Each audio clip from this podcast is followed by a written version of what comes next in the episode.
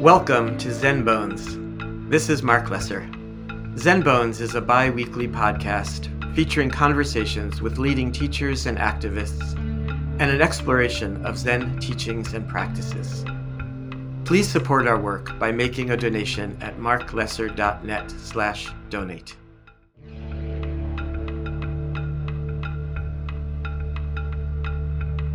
My guest today is Kristin Hull. Kristen is founder and CEO at NIA Impact Capital. She's a pioneer in the field of impact investing and is re envisioning capitalism, changing the face of finance, and promoting inclusion and diversity in leadership. She founded NIA Community Investments in 2010, and it's 100% mission aligned investment fund focused on social justice environmental sustainability, and she's based in Oakland, California. In our conversation today, we talk about the importance of understanding money, finance, and investing, and the life changing force that money can be. We speak about creating healthy cultures and how Kristin is on the front lines of gender lens investing, both through leading a women owned company and supporting women owned companies through investments. I hope you enjoy today's episode.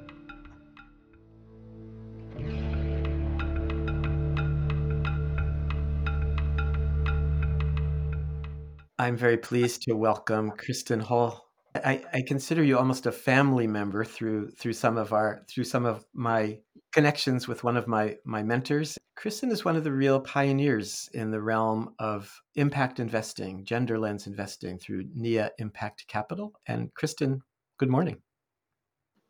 Good morning, Marc. So nice to be here with you. So, I, one of the things that it's interesting, I'm teaching a class all day today it's a, a, a spirit rock based class on mindful leadership. And and the way and i think i have the, the structure that we've been using for that class is the through line and connection between kind of the individual and kind of well-being uh, re- relationships and and how relationships what that has to do with creating uh, healthy cultures. And then impact the, with the larger community in the world and i thought that might be a it's you know it's we'll see what happens but it's a way i'm thinking of our conversation and so i'm i'm curious how how your well-being what do you do for your own well-being these days? Oh marc it's such a good question with the challenging times that our world is going through, figuring out our communities, who are our communities now? Are we feeling the threats of climate change? Are we feeling healthy and well while there's war in the world? And so being able to ground being able to really check in internally, definitely connecting with nature mm. and taking those times for stillness is really part of my daily routine. Also, really connecting with intention and purpose, which is what we do at NIA. Mm. But starting my day in a quiet way and then also finding those moments in between Zooms and in between busy times to be quiet. Yeah, I was I was going to say I made the mistake of, but I, I don't know. I also have to say I appreciate my the practice of reading reading the newspaper in the morning. And man, here we are, you know, this time of two two wars happening. One of the things that really jumped out at me in today's paper was the buildup of nuclear arms in China. It's easy to be it's hard to it's hard to not live in a state of fear and yeah and how uh, how to face you know the the the, the challenge the, the wars climate change nuclear arms and and yet to remain remain centered grounded and even optimistic in the in the work that we're doing and and with our children and families. Hard hard hard to do. I i don't know how anyone does it without a regular practice of some kind i have to say. We definitely see that we all need hope and I'm one of those that see and believe that action actually brings hope.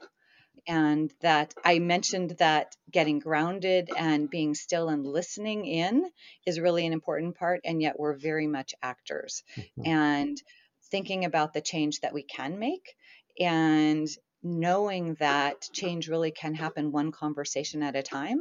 So we're very intentional about the conversations we have, be it with clients to empower women with their investing or with really large corporations about their practices and how they can change to be more equitable, whether it's bringing in more diverse leadership, mm. whether it's being really conscious about their emissions and reporting on their scope one, two, and three emissions, or setting a Paris alignment. We do have these conversations one at a time and in a really conscious and intentional way. I love how your ener- your energy. I, I assume you're aware of it, but I feel your energy so shift when you talk about acting and doing. You know and and i'm i'm this funny creature of i'm probably people feel my energy shift when it comes to not doing and not like but but i but i i'm i think both and how we can integrate right the non-doing but with the doing there's an expression those who do can.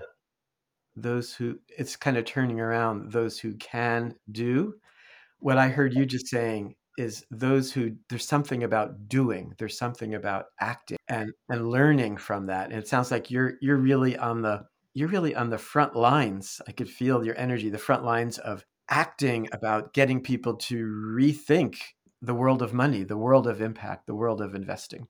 Yes it that is our purpose and that does wake me up in the morning. And you know we have this economy that is very linear and it works for very few people for our economy and our world to work for our planet and our people, we really need to make some shifts. Mm-hmm. And so, moving into circularity, into reciprocity, to having our economy and Wall Street feel less transactional and more relational is what we're really about.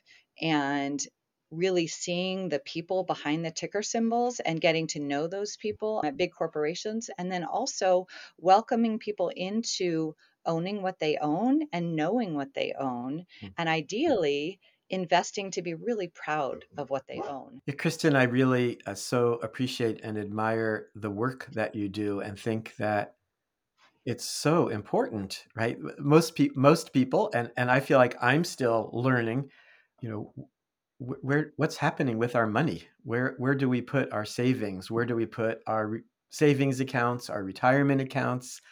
Where, where where do companies and colleges put their funds and and and how important it is how we utilize you know our our our money and and that you've you're in that in that world having real impact. I so admire the work that you're doing around money and the importance of where our money sleeps at night and where how our money is active during the day and and I know you now have a, a, research team and a mutual fund, and and I'm interested in learning more about how how you decide what companies to invest in, not invest in, and also your theory of change about why this is so important about where we where we put our money. Marc, I so appreciate that. Yes, so this is what gets me up in the morning and what gets me excited because in the US and in other places, we're so separate from our money. And yet we really do get the economy that we invest into. That's how the economy gets created with dollars. And if we can be more conscious about where we're directing our dollars, we really can have the world that we want to see. So, choosing those companies that are actually working on the transition to our next just and sustainable economy, those companies that are going to be inclusive and build a sense of belonging for their employees, and those that really respect the environment biodiversity and all of the things that we need to live um, safely and, and, in a healthy way on this planet. So, building portfolios of those solutions focused companies, and then really bringing transparency where the financial industry really hasn't had that. We actually have an interesting history in the US about investments. And with those people coming from Europe, if you think back to pilgrims and that era, those people weren't just coming to the US forever. They were kind of checking it out to see if it was going to work out and whether they were going to give up what they had in Europe. So they actually had one foot in and one foot out. And that meant that a lot of the people that were trying out the US had investments, properties, projects going on in Europe, and they left them in trust with a financial person, a trusted person. And as you can imagine, we didn't have cell phones or computers, so there was very much trust and almost no transparency and almost no communication about what was happening while they were over here in the US or vice versa.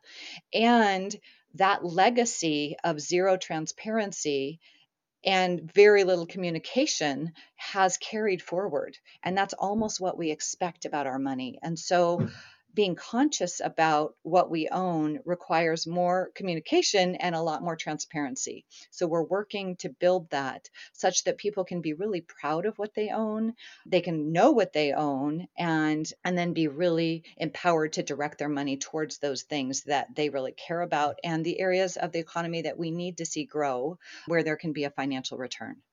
Yeah, it's interesting. I think the I, I was noticing I wrote down as you were speaking environment, inclusiveness, trust, transparency, and consciousness.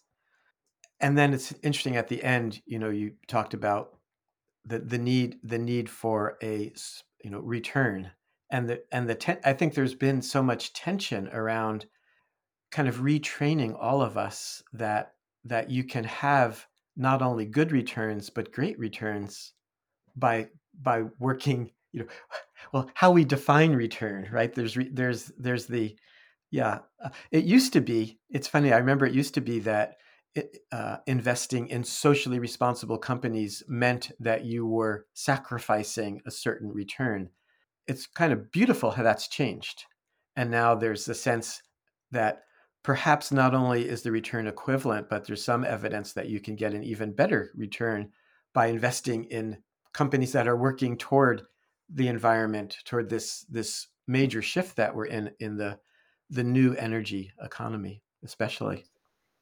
Absolutely absolutely there is. And we do need to really check where we're getting the messaging from. Those people that started that narrative were pretty attached to the status quo investments. Mm-hmm. and so really understanding where the messaging is coming from and whether there's any research to back that up. And in this case there wasn't and yet the voice was loud. And because many of us are so separated from our investments and it's not something we learn about in high school. Last time I checked, California is certainly not one of them. I think there were 11 states that offer required some sort of financial literacy to graduate from high school. College also doesn't require that. Even for economics majors, even for MBAs, there isn't a personal investing component most often.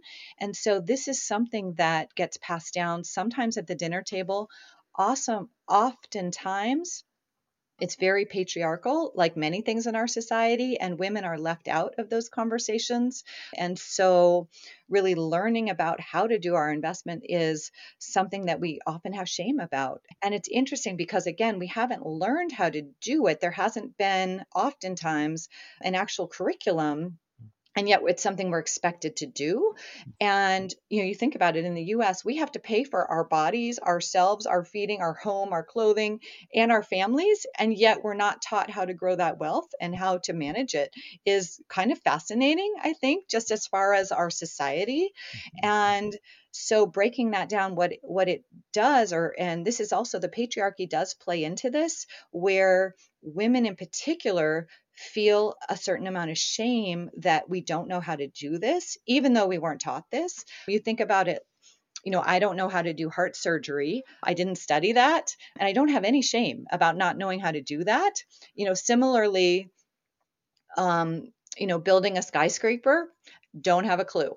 I also don't, it doesn't keep me up at night and I don't have any shame. And I'm not even sure we should have skyscrapers. I'm not sure how that works, you know, but at any rate, it's not something I have shame about. And yet, when you talk to most women and many people of color, they carry a lot of shame about not knowing about their investments. Mm-hmm. And it also keeps us isolated because then we don't talk about it. So at NIA, we're really encouraging people to talk about their investments. We want to help empower people to talk about it. And then with that consciousness and understanding can come directing it to the things that they really care about that benefit us and society and will, as you mentioned, you know, have a multiple bottom line. So financial returns, social returns, and environmental returns are what we're looking for. And we absolutely know that companies that are working and really conscious of those areas do really well. And there's even examples of companies that rather than disposing of waste are looking to recycle that waste or reuse it or partner with another company where there could be a symbiotic exchange where one person's waste is actually a component needed for something else in another um, industry or sector. And then they can actually save money and be even more economically smart while they're being environmentally smart. There's a few few other examples diverse teams make better decisions over 80% of the time so looking to have a diverse team in leadership we want short term thinkers, we want long term thinkers, and we want everybody at the table to really make the best decisions. So we look for that in our companies. We also know that women in leadership bring some really interesting attributes that can be really beneficial to a company. So these are some of the things we're working on at NIA. Do you have some resources that you would, um, in terms of books, podcasts, courses, anything like if, someone listening to this says, gee, I, I need to up my education and game here in terms of the world of money and investing, anything that top of mind for you? Sure, sure. I write a money doula blog the Money Doula. And we at NIA are actually just redoing our website. It'll be out in a couple of weeks. We'll have many more resources at niaimpactcapital.com. And we actually are launching our own podcast as well. And we'll be excited to share different ways to invest with a racial justice and a racial equity lens. And what does that look like and how to do that? We also write a lot about investing to be gender smart and with a gender lens and centering women in investments and how that can really play out in a well positive way, both for the women and the people doing the investments, as well as the financial returns in the companies, et cetera. Thinking about products and services, thinking about leadership, thinking about policies and practices within companies that lead to inclusion and belonging, which generally is better and brings more loyalty for employees, which we really like so writing a lot we'll be having this podcast as well and and then let me think about more resources that i can send.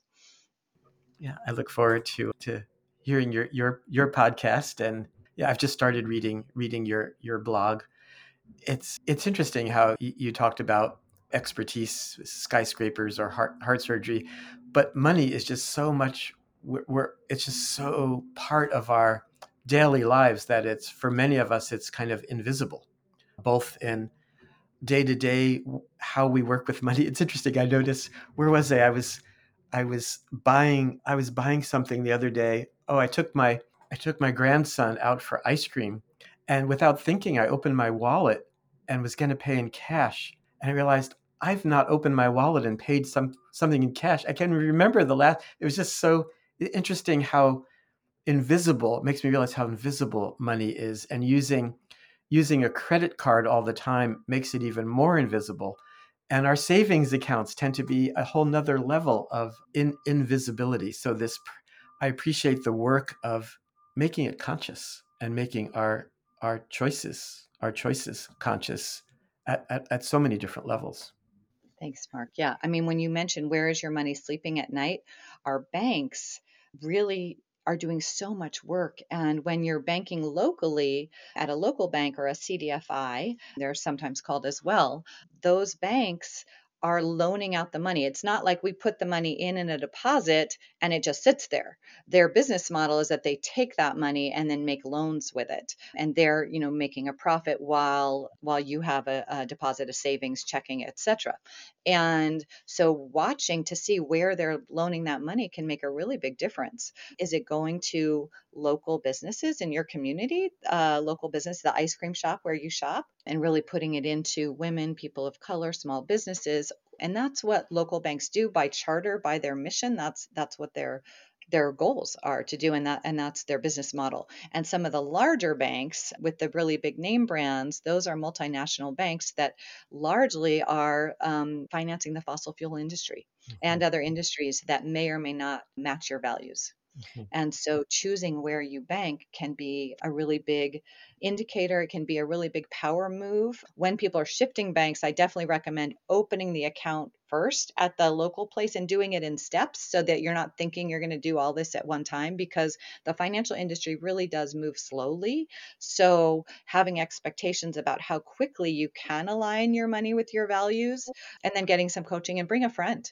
because the more we can talk about it and share, like, hey, where are you banking? Mm-hmm. How's that working for you? Do you like your bankers? Do you, you know, the more we start talking about that, it's almost been taboo. We really in US culture don't talk about how much money we make. We certainly don't talk about how much money we make, right? And then we don't talk about where we put it or how we invest it. And that's that's a stereotype. There are lots of people, particularly Silicon Valley, dude, pro show those people are talking and they're making deals you know on the golf course and other places where, whereas most of us really aren't spending that much time sharing our investments with others. And so the more we can be transparent, conscious, and, and open about that, I think there's more change and more conversations where we can make different decisions. I think there's enormous room and need for improvement and transparency in this. As you say, you know, how hard it is for people to talk about money. Even you and I met, I believe we met first at a social venture network. And, and it was always so curious to me even even in that environment where in some way it was an environment of socially responsible business consciousness transparency almost everything got talked about there except for money and you, you you looked around the room and you knew that there's some really wealthy people here. There's some really poor people here.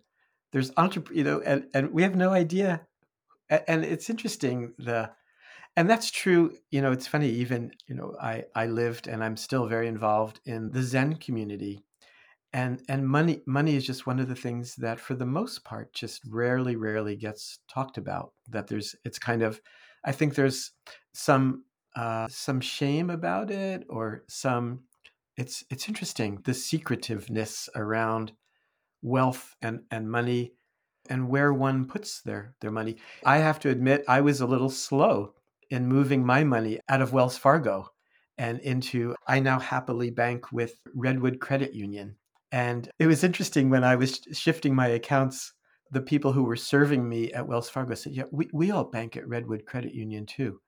It, it was kind of, it was, it was so in- interesting ex- experience. And I just feel, feel better knowing that I'm working with a smaller local bank. And I have to say, Wells Fargo was just fine with me, but when you look at where, you know, they're still investing in the fossil fuel industry. That's right. And so there's some resources when you asked about resources rainforest action network actually puts out a report card of all of the banks every year and we love that because they do they really dive in to see who's funding coal who's funding oil and then they give a report card and then they also challenge their activism uh, depending on what those grades are a through f and so i do recommend looking to see look up your bank and see how it's doing and they're only rating the really large banks the local banks that are pretty much by definition, they can't actually bid for those large international pipeline projects. So they're not, and again, by definition, they are lending locally. And I do, you brought up something when you do change, if you do change, uh, decide to move either advisors, who's managing your money, or your bank, to the extent you feel comfortable, I do recommend having that conversation and letting people know why. It can be so empowering to have other people know what you're doing and why. And who knows if you might be inviting a friend. There's there's a group of women in New York that have uh, break up with your bank parties. They have pink t shirts they all wear, they bring cupcakes, and they celebrate with the tellers, who often are really proud of them and excited, and they're often banking somewhere else as well. So it can be social and it can actually be fun. And then I also wanted to just say, just using that voice with your friends and your community, Similarly, we use it with the companies that we invest in, offering almost consulting sometimes and just raising our voice about how we see they could do better, whether it is on um, tracking their emissions, scopes one, two, and three, and reporting that out, and a Paris alignment so that they are really thinking about both the risks, the potential risks of climate change, and then also the opportunities, and how could they be part of the solution. And so we really do get into conversation and sometimes relationship with them about this we also raise our voice about diversity, equity, and inclusion issues. And I mention this because these conversations do lead to change. And we've had some really significant changes at some really large companies and some small companies that are really making a difference. Mm-hmm. So when all of us can do this together, as far as either choosing an asset manager who wants to be part of the solution, all of us can be part of the solution that way with our money. I love the energy about and the action, the action here. And it is a realm where we all we all it's very it, i found it very empowering actually to have the conversation i'm taking my money out because i don't want to be supporting fossil fuels. And and it was interesting to see the people at the bank sort of applaud me. And and it again it's not i feel like there's still so much more work that i can do personally in, in understanding. I want to shift a little bit. I'm curious kristin about how you go about you know when i think about impact mostly mostly there's the impact of the work that you're doing and how you are engaging in the world of money and companies but also looking into your own company what some things that you're doing and learning about building a great culture internally and i wonder how that's going and how you go about kind of staying staying aligned with your your company values and building building a healthy vibrant working organization. How's that going? And what are some of the best practices that you are doing or learning or wanting to do? Marc, I really appreciate that. So before the pandemic, we had all sorts of practices. We worked out of a co working space. Our staff would do yoga at lunchtime, and we would have meals, community meals, and we would have our check in meetings over breakfast next door at the uh, Black woman owned restaurant. And we had practices that we felt um, really did unite us. Support a lot of local nonprofits and we do sponsor their events. So we do go to those together now. Um, but largely we're working remotely and on screen. And so trying to figure out those practices. One, it starts with hiring. I guess recruitment actually, about what type of firm we want to be and being really intentional. We're very different. We're women led and women owned. And of all the asset managers in the US, 0.7%, so less than 1% of the money that's managed is by a women led team in a women owned firm. Hmm. So just by being who we are, we're sending a different message mm-hmm. and we're doing things differently. So, and that has been really interesting as far as our own culture. We also have a Change the Face of Finance internship program where we welcome in young people and teach them about sustainable finance. And we teach them about our research methods and we teach them about how we're active and how to be in, engage with companies and also with our community. So, our practices really do lead a lot to our culture. We also were the very first firm to be Gender Equity Now certified. And I thought, well, we're women led. We invest with a gender lens, you know, kind of hand us over the certification. I thought it would be a pretty quick process. And it turns out it was eight months of due diligence on our firm, looking at policies and practices. And it's all research based. Hmm. And we learned so much in that process and our staff got really engaged with that and so empowering our staff to work on the issues that matter we're also a b corp and having our staff work on that certification process and really tracking and monitoring all of the impact that we're having as part of our culture.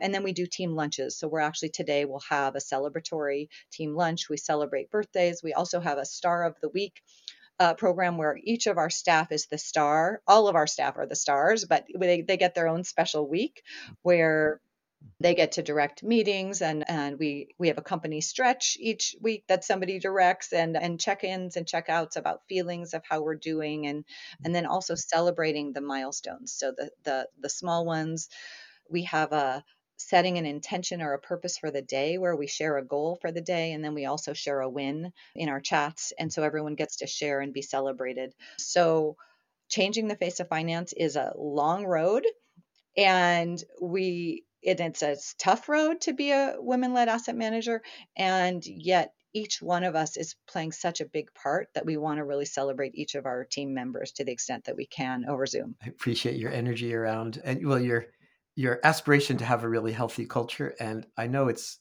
my experience is that it's humbling and hard to One of the things I'm fond of saying, which I think is a truism, is that if you're if you're not building trust in an organization, you are building cynicism. That cynicism is easy when it comes when in places where there's money and power and hierarchy, and how to completely be as much as one can genuine and authentic and caring in the world of work and money takes skill and presence and work and it feels like you're wholeheartedly aspiring to walk that path. We do wake up with intention and purpose and as you mentioned it's really hard and just connecting each person and, and building that trust with our staff um, with our clients, with our community members, and with the companies we invest in. Well, Kristin, I feel like this is part one, so maybe we can at some some point continue this conversation. But I just want to thank you for the great work that the great the, the important. I feel like it's really important work that you're doing, and just want to appreciate you as a leader, pioneer, but just as as a lovely lovely human being. So thank you for this time. Marc, thank you so much. I look forward to following up and having another conversation about this. Really appreciate you.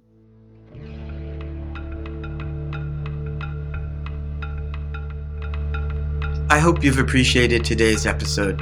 To learn more about my work and my new book, Finding Clarity, you can visit marclesser.net. This podcast is offered freely and relies on the financial support from listeners like you please donate at marclesser.net slash donate. Thank you very much.